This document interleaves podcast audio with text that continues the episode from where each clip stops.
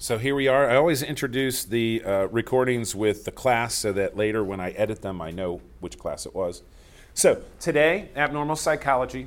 This is going to be the first of two recordings on our next category, our next chapter, chapter 9 in our textbook, sexual and gender disorders. Now, this is a pretty large category, and I'm going to tell you that I'm going to skip over some of the disorders because I'll talk about them, but I'm not going to go in depth on them. Um, some of them are more physical based, some of them are more behavioral based. And then some of them are gender based, but our world's changing in terms of gender. So, you know, those are probably the most subjective, although they have been changed at DSM 5 to, I think, acknowledge some of that. So let's go ahead and take a look, right? So, sexual and gender disorders, what do we know? Well, we know that the scientific study of sex, human sexuality, really is a recent occurrence, right? Kinsey's research was in the 1940s. There's been research done before then, um, but relatively recently, we've really started to look at the physiology of sex, at the, you know, how it works. Since the mid 1900s, researchers have collected data on the prevalence of different kinds of sexual behavior, so what's normal and what's not. I always kind of tell people this in my human sexuality class. Think about the behaviors that you participate in um, to attain sexual satisfaction. Now, imagine that your parents are doing some of those behaviors, and that your grandparents did those behaviors, and that your great grandparents did those behaviors. Because chances are, we weren't the first generation to think up some of the activities. They've probably been around since the dawn of time. But now we know what's normal, what isn't, because we don't like to think about what other people are doing behind the closed doors of their bedroom. As the perspective of sexuality became more open over the past half century, the DSM system has adopted a broader view of sexual variations and dysfunctions. Right? Sexual variations are no longer considered deviations or disorders on their surface a priori, just by mere, you know, oh, this just seems different than the missionary style, so it is odd or eccentric. No, no, no. We've gone a little bit further Instead, they must be reoccurrent, persistent, distressing to the individual in most cases. So let's say that you and your partner, you have a little, I like to call it the toolbox. You have a toolbox of activities that you like to do for sexual pleasure, right? This weekend, it's maybe, you know, it's not, we're in the fall semester, but let's say when we get to Valentine's Day, right? You want to do something special for your love partner, and so you decide to rent a cabin and you're going to do a, I don't know, bondage weekend, master slave, submission dominance kind of thing. If, if that's just one of the many roles you play in your experiences, that by itself is not a problem. Now, if that is the only way you can attain sexual satisfaction, and it's disturbing to you and your partner, now we're starting to get in the realm of why are you doing it then? Now there's a problem. Is that going to make sense? So that's one of the things that we see. Masters and Johnson, 1966. And if you had Psychology 101 with me, we went through some of this in gender and sexuality. They made observations in laboratory settings of over 10,000 episodes of sexual activity.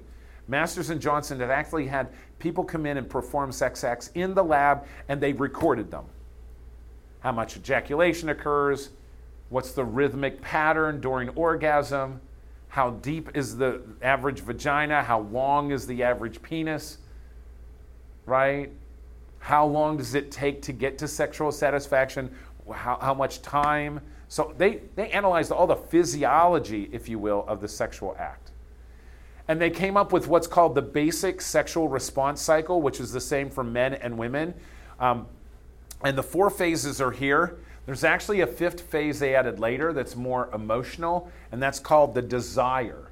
So the first phase isn't listed on this list. The first phase that was added later is the desire or appetitive, think appetite, desire or appetitive phase. In other words, you have to have a desire or appetite for sexual activity in order to pursue it. Maybe you're turned off by sex, you have no desire, well, then nothing's going to happen. If desire is not there, then nothing else occurs. So there has to be a desire first.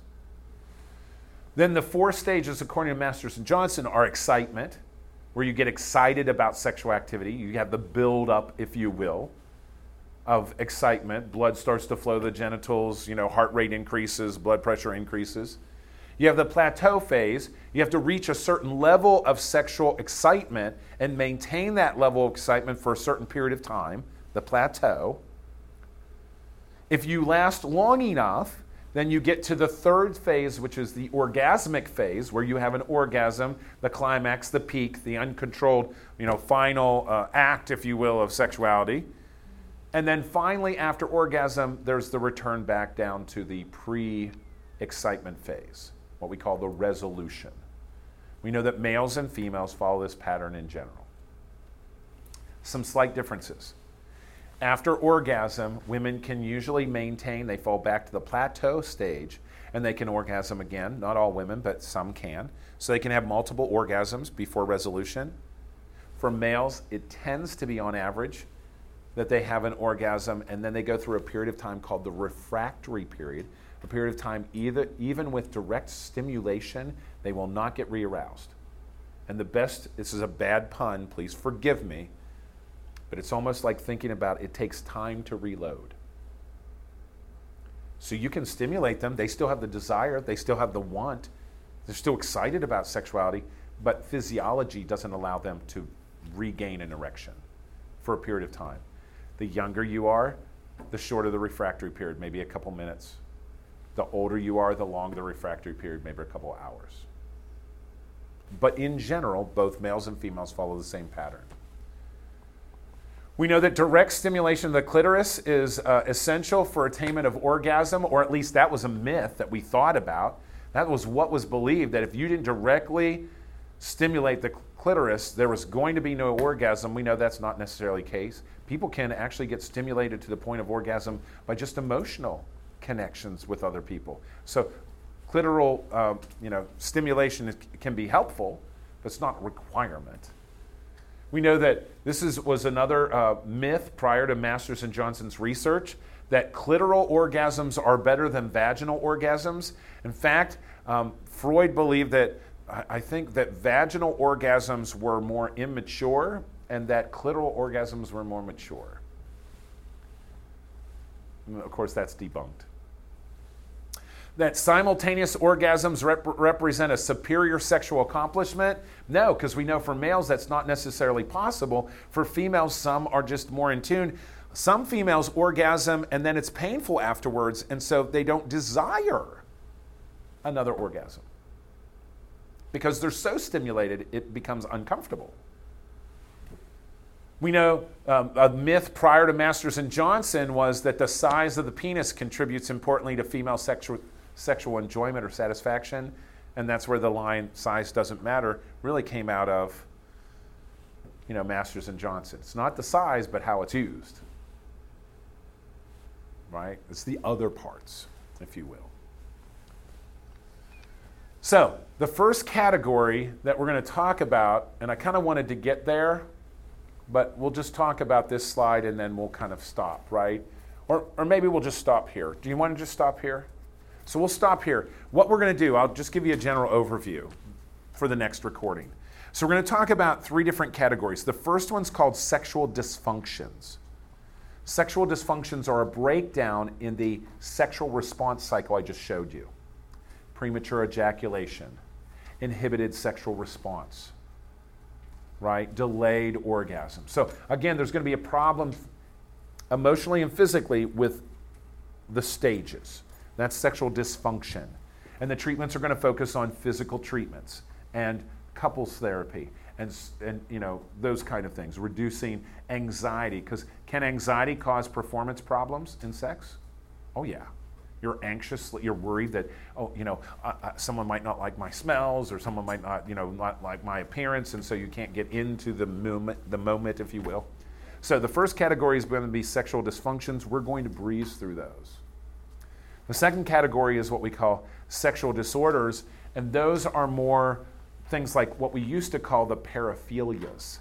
They're going to be abnormal sexual desires, if you will, frotteurism, fetishism. Again, some of the isms. We now talk. We talk now talk about fetishistic disorder. So it's not a person, but it's a, a characteristic of a person.